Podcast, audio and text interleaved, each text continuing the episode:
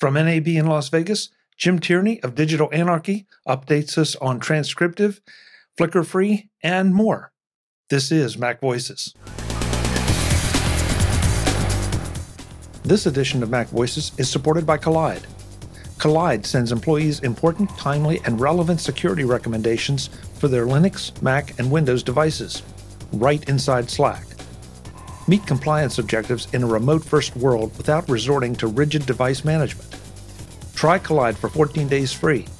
Visit kolide.com slash macvoices to sign up today. That's K-O-L-I-D-E dot com slash macvoices. Enter your email when prompted to receive your free Kolide gift bundle after trial activation. Kolide.com slash macvoices.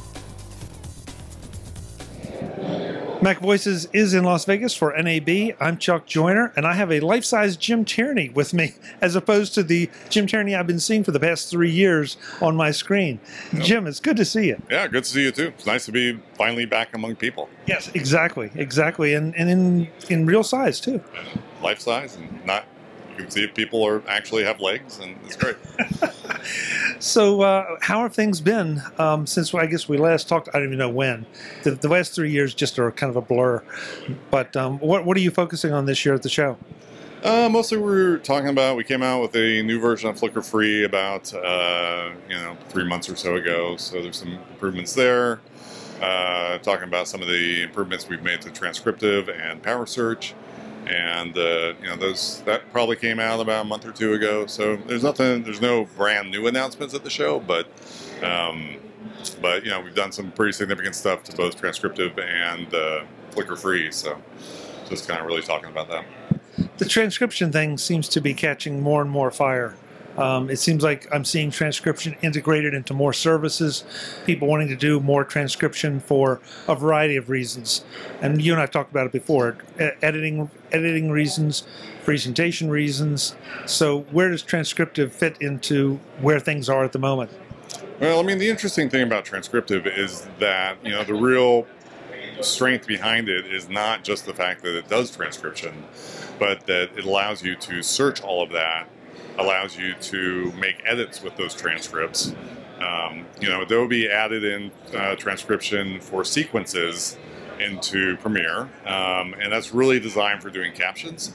You know, you can't transcribe clips, and so you know with transcriptive you can transcribe. You know, if you've got 50 clips and 100 hours of footage or whatever, you can transcribe all of that. That makes all of that searchable. It allows you to create rough cuts based on you know the transcripts from these clips. Um, so it's just a much more flexible tool than you know, what Premiere has built in. And we're really trying to take it just beyond like, hey, you can transcribe stuff and like make it a tool that you can take those transcripts and do some cool stuff with. Yeah, and I mean, we haven't gotten to a point where we can search audio and video quite without transcribing, and that definitely has some advantages. There are times I know I've watched something or I've seen something, and I really am not looking forward to watching it again for an hour, trying to outguess where I think it is, you know, in the mix. It's much nicer to have that transcription. Yeah, and, and Power Search is a really cool way. I mean, it's basically a search engine for Premiere where you know if you've got everything transcribed, Power Search is going to search through all that stuff, give you search results just like you would have in the search engine. And you can click on the search results and it'll jump to that point in time in the media, it'll jump to that point in time in your sequence. So it really just, you know, just basically becomes a search engine. And uh, it's a really cool way of using the transcripts. It seems like we've talked about transcription so much over the past few times we've talked. Um, where do things stand with all your plugins? Are they just kind of cruising along? Or are you making improvements to those? Yeah, so, you know, as I mentioned, we came out with a new version of Flicker Free about three months or so ago, which does a much better job of handling uh, Flicker if you have, uh, you know, handheld camera or fast-moving subjects, so like dancers or sports or whatever, or you know just handheld. Um, you know, the first version didn't really handle that scenario very well, um, but we've made some pretty good improvements, and uh, we also GPU's GPUized it, so it's a lot faster than it was. Uh, and then it has these motion compensation uh, parameters that really lets you take moving footage and uh, deflicker that as well. Is that still a, a major con- concern um, given some of the newer cameras? Yeah, I mean, you know, it it's really it comes down to the, what lights you have. You know, if you're shooting a wedding and you're under hotel hotel LED lights um, and they're dimmed, that really throws off, you know, how fast they're refreshing, and that you know that's still a really big problem with. Um, you know, whether you're shooting slow motion or whether you're shooting under LEDs or whether you're shooting in another country or whatever, it's like there's a lot of cases where you still end up with rolling bands or just the footage is flickering for some reason. And um, yeah, it's still you know one of our best sellers for sure. I well, I guess I don't shoot weddings, so that's why I probably have never really run into it that much.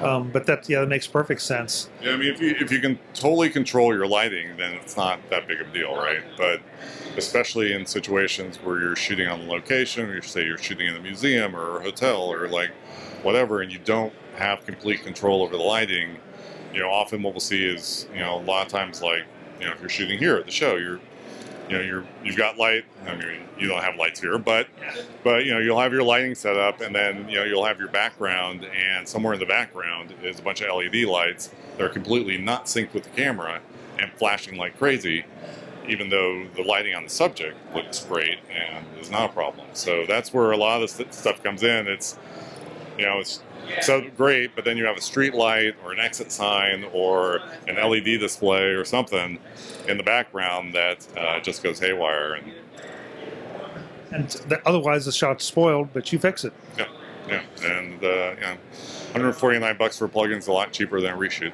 Uh, yeah, yeah. In just about every case I can think of. especially for a wedding.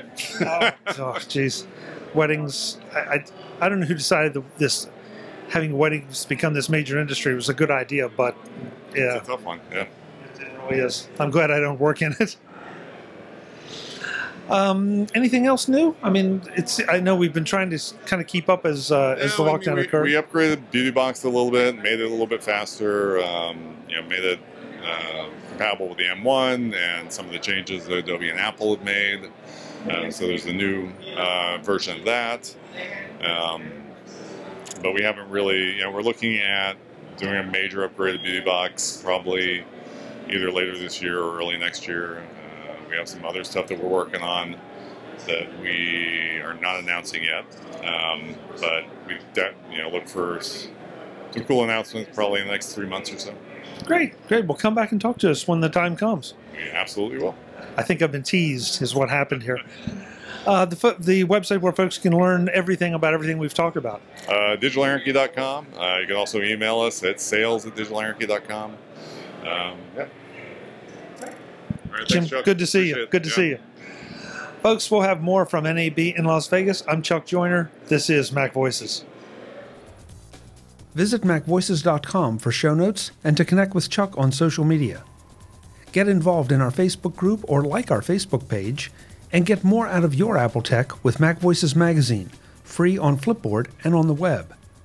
And if you find value in it all, consider supporting us through either our Patreon campaign at patreon.com slash macvoices or by making a one-time donation via the PayPal link on our front page and in the show notes of each episode. You will join these fine people who help bring you Mac Voices.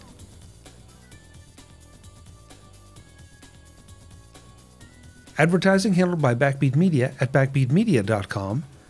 Bandwidth provided by CacheFly at cachefly.com.